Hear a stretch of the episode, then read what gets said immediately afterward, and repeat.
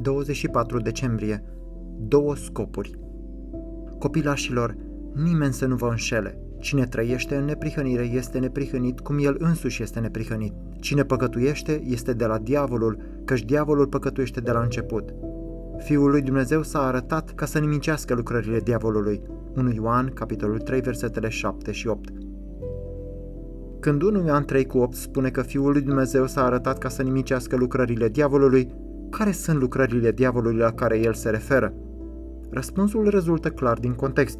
În primul rând, 1 Ioan 3 cu 5 este un pasaj paralel primului. Citez, știți că el s-a arătat ca să ia păcatele, am încheiat citatul. Expresia s-a arătat apare în versetele 5 și 8. Astfel, cel mai probabil că lucrările diavolului pe care Isus a venit să le distrugă sunt păcatele. Prima parte a versetului 8 face această concluzie foarte clară. Citez, cine păcătuiește este de la diavolul, căci diavolul păcătuiește de la început, am încheiat citatul. Problema din acest context este păcătuirea, nu boala, nici mașina care s-a stricat sau calendarele noastre date peste cap. Isus a venit în lume ca să ne facă în stare să ne oprim din păcătuire.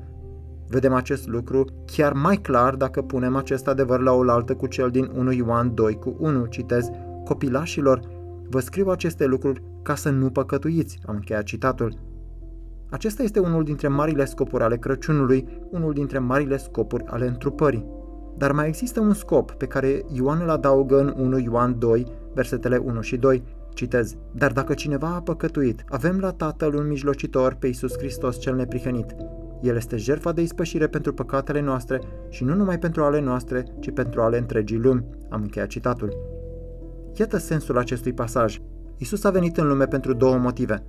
El a venit pentru ca noi să nu mai continuăm să păcătuim, adică El a venit să distrugă lucrările diavolului și El a venit așa încât să fie o jervă de ispășire pentru păcatele noastre dacă noi păcătuim. El a venit ca să fie o jerfă substitutivă care îndepărtează mânia lui Dumnezeu îndreptată împotriva păcatelor noastre. Ideea acestui al doilea scop nu este să anuleze primul scop. Iertarea nu se dă pentru a permite păcatul. Scopul morții lui Hristos pentru păcatele noastre nu este ca noi să ne relaxăm în bătălia noastră împotriva păcatului.